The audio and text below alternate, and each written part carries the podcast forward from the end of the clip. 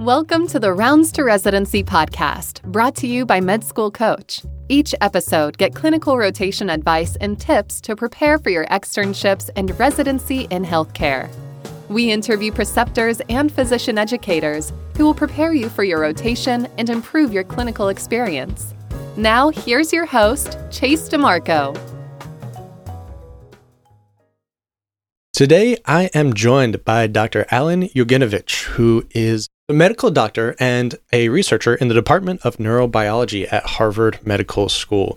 He also co founded the Hot Science Balloon Project and wrote the book Introduction to Sleep Medicine. So today we get to talk about a lot of different science and research and sleep medicine type topics. So, Alan, great to have you on the show. Thank you very much for the invite. So, first question being the first question. And it seems like you're doing a lot in different fields right now in, in medicine and science. And just kind of curious, since uh, I don't know if it would be more appropriate to ask last season's question or this season's. Well, let's try this season's first. In your medical specialty, what are some topics or challenges that are facing residents in that specialty right now? Yeah, I'll just give a quick background of my story. I'm originally from Croatia, where I was intended to do neurology residency, you know, brain related stuff. I loved that for like years and years, like back from med school. I was always kind of in love with the kind of enigmatic nature of the brain, you know. It's incredibly complex, you know, like 85 billion neurons and stuff. And I always love the complexity and, you know, much of it is still unknown. So I love the challenge, basically. And then I was intended to go to my neurology residency in Croatia. But then I ended up here at Harvard Medical School, maybe temporarily, maybe not, to do sleep research. So I'm going to basically talk about like sleep research, sleep resident of sleep medicine. I've been volunteering and working actually in the sleep clinic in Croatia for four to five years. So it's more or less of a residency, basically. They're like unofficial residency. So, you know, one of the, I think one of the main challenges with sleep medicine is it's still very under researched.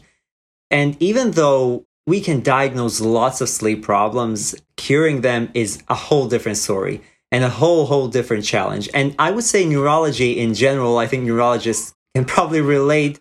We can diagnose a lot of stuff in neurology, but treatment wise, it's still very, very difficult. The problem is you diagnose sleep problems, you diagnose sleep apnea, such as, you know, one of the most common sleep disorders. Basically, people stop breathing during the night for several, several, several times, which is quite interesting. And then you, you kind of say, okay, I'll give you this device, which basically will stop you from stopping breathing during the night, but you will have to use it for the rest of your life. We most likely can't cure it. So, yeah, I would say that's the primary challenge of sleep medicine. Yeah, it's definitely an interesting field. I have a couple of friends and my dad have sleep apnea, so they hate yeah. that machine. yeah, they mm-hmm. always complain about it, can't use it, but then their significant other like has to kick them out of bed if they don't exactly. use it. Exactly. I've suffered from insomnia off and on my entire life too, so yeah. it's like everyone seems to have sleep. I don't know if you call it sleep ailments, sleep disease, sleep disabilities, but it's very very common. I think a third of the American population suffers from some sort of sleep disorder.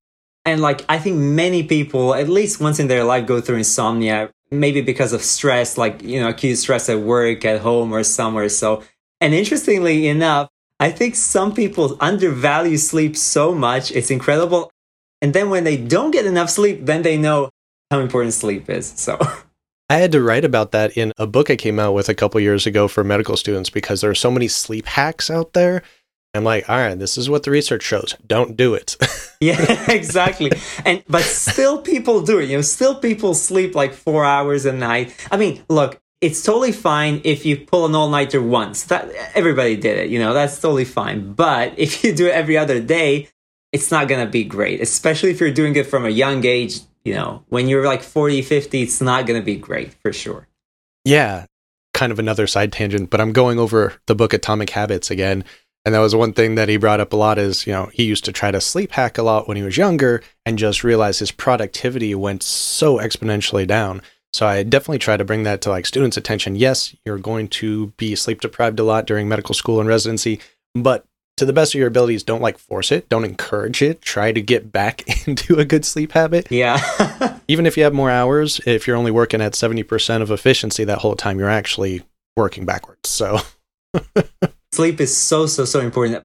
I mean, I went through medical school and I also was very sleep deprived during that period. And all the other projects that, you know, my team and I did, there were nights, you know, like where I slept two, three, four hours. When I say there were nights, there were quite a lot of those nights, unfortunately, primarily because of the projects we did back in Croatia, the congresses we organized, and you just like have so much stuff to do. When I could, I really, really slept well when I could.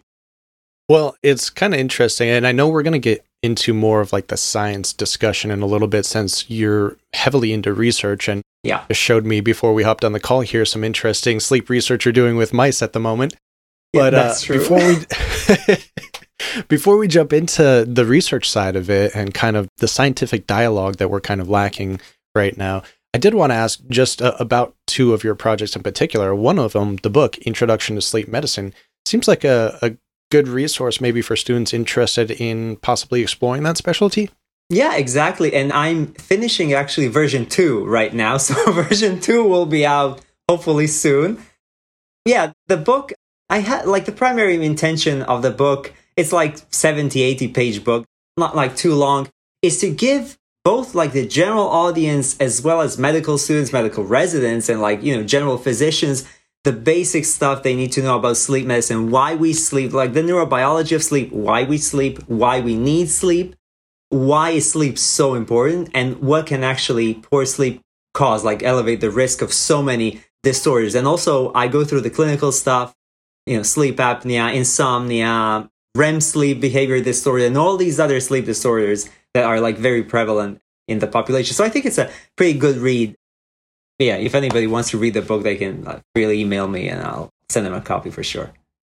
Awesome. I might need to make an appendix in my book for medical students. like, yeah. here's a good resource, or if you want to know why you should sleep better.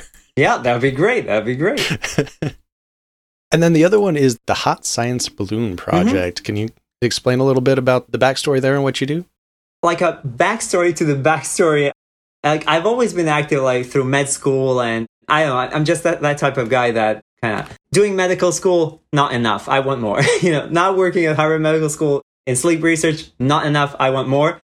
So basically, when I came here two months, two, three months after I came here, my team from Croatia that we did projects such as you know conferences with nobel laureates like thousand participants and so on that we did at the medical school we wanted to do something virtually that we can gather an international community so we founded hot science balloon which is basically a virtual platform for people who are interested in science regardless if they're medical doctors or not like just people interested in science where they can network meet other people from other countries because we organize networking events. And i think every two or three weeks we have like a networking event.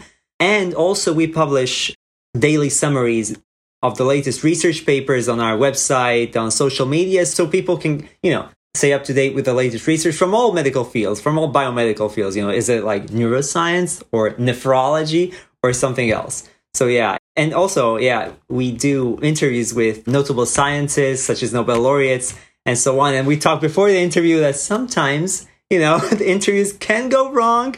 But yeah, that's all great. Yeah, now you learn from our little starting up this podcast process. Always have that backup ready. exactly, exactly. All right. I think that is a very interesting project you're working on. I definitely want to check it out more. It sounds a lot mm-hmm. of fun and like there's some commonalities there with some of the topics that we probably cover in some of the medical podcasts here. Yeah. I know we had a quite a few different topics in just sort of the scientific literature and how to communicate better with each other, with the general public, especially, you know, we're seeing this whole pandemic play out and the disinformation that's happening. And it seems like we're both in agreement that a lot of it has to do with just the lack of scientists and researchers to really yeah. get out there and talk, speak above the talking heads, so to speak. I agree. I agree. So, what do you think is really like the importance of communicating science to the general public? I think that's, you know, one of the primary things that scientists in my ideal world would do. Apart from doing science in the lab and maybe, you know, medical doctors who are also doing science or maybe just uh, clinical work, uh, doesn't matter. I think they should be, you know, advocates for, you know, objective science and quality data because nowadays I go through the literature quite often for Hot Science Balloon and, you know, other projects and you see papers and information which are just completely false or just like totally not objective. And that's horrible, at least to me. I just get sad, sad and frustrated to see that stuff. And especially to see that stuff in mainstream media and then like millions and millions of people read that and are misinformed. Communicating science by scientists, by people who are reliable, is extremely important during the pandemic. I also publish on my LinkedIn profile, as you may have seen, you know, also like summaries of research papers, like in a very objective way, and also my Facebook profile, just for, you know, people who are interested can read through that stuff. And I try to find papers, you know, with good quality data, good quality results, and conclusions which actually, you know, are supported by the results and not something, you know, very subjective. So yeah, I also participated in one of the like roundtables a few weeks ago about science communication with my colleagues from Croatia. And we also all agreed that sometimes, as I think you mentioned in our text, that the loudest people are sometimes, you know, the most heard. But scientists, I feel like scientists are sometimes very shy. At least, you know, the people I've met. And I think they should really step up and be the voices, especially during the COVID pandemic, voices of objective science communication. Yeah, it seems to be the imposter syndrome is kind of going on there since there's such a strong correlation. The higher your education, the more you're questioning your level of knowledge and the facts yeah. that you know. So, yeah. I mean, in that aspect, it's good that scientists are knowledgeable enough to understand their limitations and to second guess some of their supposed knowledge to make sure that they're getting accurate information out there. But as you mentioned, like the other side is then they become a little too timid to be outspoken about it. And we kind of have this double edged sword here where the most intelligent people are not speaking and the dumbest ones are speaking too much. yeah. And that's not good. Not good no. for sure. That balancing act with the Dunning Kruger effect and imposter syndrome. oh, yeah. yeah. And, you know, for your listeners and, you know, for young medical residents or just medical students, I think from that age on, they should really step up and openly communicate science, participate in, you know, public lectures, roundtables, and so on and so on, and just get their voices heard. That's extremely important, I think, at a young age. Yeah. It seems difficult even for medical learners. Like we have a lot of different courses on statistics, biostatistics, epidemiology, and it is so easy to misinterpret or I guess subjectify, if that's a word, the yeah. objective data, give our own personal interpretation of the objective data that even for medical doctors. It's often difficult to really know the ins and outs and see those gaps that might exist. We have blind spots to them. So if we can't see them, then it's even more difficult for the general public to see them. But I guess that's why we do need to respect experts in these fields because they're seeing things that we can't even comprehend. Yeah, absolutely. I agree. You know, if I were to ask somebody, you know, what car would I buy? I wouldn't ask somebody who knows nothing about cars. You know, I'd ask somebody, you know, who's dealing with cars or something. If I want to know something about the COVID pandemic, I would ask, you know, some top class epidemiologist, infectologist, those people, and not some other person who doesn't know anything about that topic. So finding the appropriate person is so logical, but I think very difficult because people tend to believe, you know, their neighbors or something who, who may not be in that field whatsoever but may have overheard somebody somewhere talking about that topic, which is, you know, just unreliable information. This episode is brought to you by findarotation.com, where students and preceptors can schedule rotations with ease and security and schedule your next clinical rotation. That's Find a Rotation, your medical and healthcare clinical rotations platform. Yeah, I tell people like I don't ask my mechanic for medical advice and I don't ask my doctor for mechanics exactly. advice. So to go to the right source. But I suppose that's an easy comparison to make, but at the same time when you're talking about such complex issues as medicine, as science, even a lot of economics and politics, it's just so convoluted, so conceptually difficult and deep that when you're only hearing the surface level arguments from whichever resource you're listening to, it's difficult to notice which ones are the experts. We just don't have the background knowledge for it. I completely understand people who, you know, because also in Croatia, many scientists are talking about the COVID pandemic in different ways. You said like subjectifying objective data. I really don't understand why. And I understand people who are not from that medical field who, you know, tend to believe all of those people because they don't know who's reliable and who's not. I completely understand it's very difficult in especially in the COVID pandemic where, you know, new info comes up every day. You know, you read Nature, Cell, Science, all these journals every day, new research, which may contradict the you know, yesterday's research and so on and so on. So if I were somebody who was not from the medical field, not from like the scientific field, I would try to listen to different people and not just, you know, focus on one person, what he says, that's the absolute truth, because you never know who's reliable, who's not, if you're not from the field.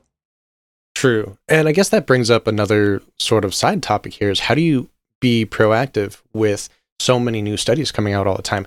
How do you determine what is accurate to get out to the public and how to do it? Because that's one thing that I hear a lot about recently is just a lot of complaints on both the left and the right politically that they don't like how the CDC has come out with new information and how they put a temporary hold on this vaccine or that vaccine and causing undue fear potentially while also trying to be know, scientifically very cautious and conservative in that aspect. It's better to be conservative and raise some fears maybe than to harm the general public. But then others push back saying that maybe that's not the right way to do it because the public, the psychology of it, the public interpretation is much different than just that initial harm. It's kind of prolonged afterwards. So it's just complicated topic, but how are we supposed to be better on it? If you take a look at different countries, you know, for example, Germany, in the US, you know, Sweden, this, like the famous Swedish model, and other countries, they behave completely different. Like I know in Croatia, the measures are not very strict. Like, you know, restaurants are open and that sort of stuff. Whereas in Germany, some people tell me that you can't go to like just a normal retail store and just go buy shoes. You have to kind of make an appointment there, which I don't really understand if I'm being honest. I understand that not everybody got the vaccine, which is extremely important to get for, you know, obvious reasons. But I don't understand that you have to make an appointment to go buy shoes. I don't understand that. Whereas a completely liberal model, like nothing is happening, we just live on life, I don't think that's the correct way either. You know, the slow and steady opening, I think, just based on the stuff that I read, is a good approach. But which country is the best or the worst, it's very difficult to say. And you know, some people also argue about the seasonality of the virus. Is the virus seasonal? Do the lockdowns even make any sense? Studies that contradict one another, it's extremely difficult to say. I really dislike in this is that some scientists like pride themselves in being like completely right. Oh, now I'm right because the lockdowns, whatever, are working and I'm right. And, you know, reveling in other people's, whether misfortune or something. That's horrible. When scientists like fight each other over this, I don't think that's the way forward yeah, it doesn't reflect positively on the field in general and just makes everyone kind of less trustworthy, I suppose, in the eyes of the public. I understand, like the health officials, they have such a difficult task at hand. And even though people are vaccinating, do you open the whole country? Do you steadily open the whole country? Do you keep the country closed? It's very difficult. I admire the people actually who are in these top positions because they're under so much pressure from all sorts of sides economical side, political side, all the other sides. I admire these people. Yeah, they're being tugged every which way and just broken down in half sometimes. But so, all right, that brings up another interesting point here is even when we have relatively accurate information, you know, it's not always complete information. It's what we know at the time. That's what science is. It's a constant evolution. But sometimes, especially those that might be less scientifically literate, have trouble understanding this concept. So we see a lot of distrust of misinformation being spread, and people just don't trust facts anymore. They really just trust their subjective opinion more than anything, that confirmation bias. And we even see things like the backfire effect, where you try to give them evidence opposing their misconceived beliefs, and they'll just become stronger, more entrenched in those false beliefs. So, I mean, this is definitely an issue for scientists and psychologists to kind of tackle together, I guess. But have you noticed a lot of this in like some of your research, or how do you think we can progress past this to some degree or be more effective? I've been to numerous like lab meetings and stuff that we do in the lab. it's always interesting. I don't know what the better word is. One of the primary questions when you go through an article, whatever, is it in Nature, Cell, or any other journal? The primary question is Do you believe in this data that you see that in front of you? And I'm like, I hope those people who, who you know did the study did it morally correct, ethically correct, and all that stuff because you can so easily and unfortunately use the data that you want that supports your hypothesis and just ignore the other data completely and never publish it. And then I read through an article, get the information. I'm like, oh, this is so cool. I'm to do something similar. But that's based on something that's not complete. I understand your concern. It's my concern also. And I can hope that the editors in these journals, I really think they do the best they can in evaluating the quality of the research, but there are like I'm a skeptic of some research that are published in you know, also high quality journals because of the studies that we do, especially in sleep. You know, they claim something, whereas in the real world and in the lab, I see something completely different. And then I'm questioning their research. Is this even, you know, true or not? I think that's going to happen always in science.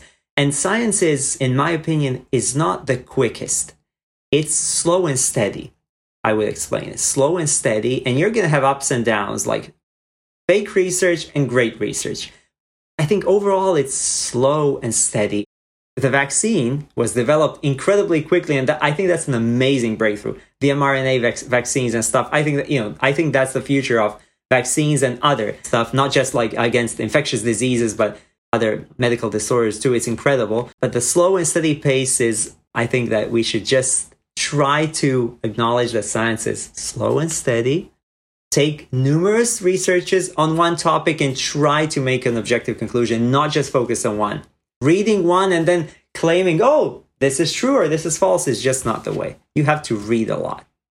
One thing I want to say for scientists, I think it's totally okay to say three words, which are I don't know. When somebody asks you, okay, do you know this and this? I don't know. And not try to make something up to make, you know, to look smart or something. I don't know. I'll look it up. Yeah, they tell us to do that in med school when you're on rounds. Like if you're pre if you're getting pimped a question, it's okay to say I don't know. It's better than trying to make something up and looking like an idiot. exactly. Exactly. It backfires so quickly. Just say I don't know.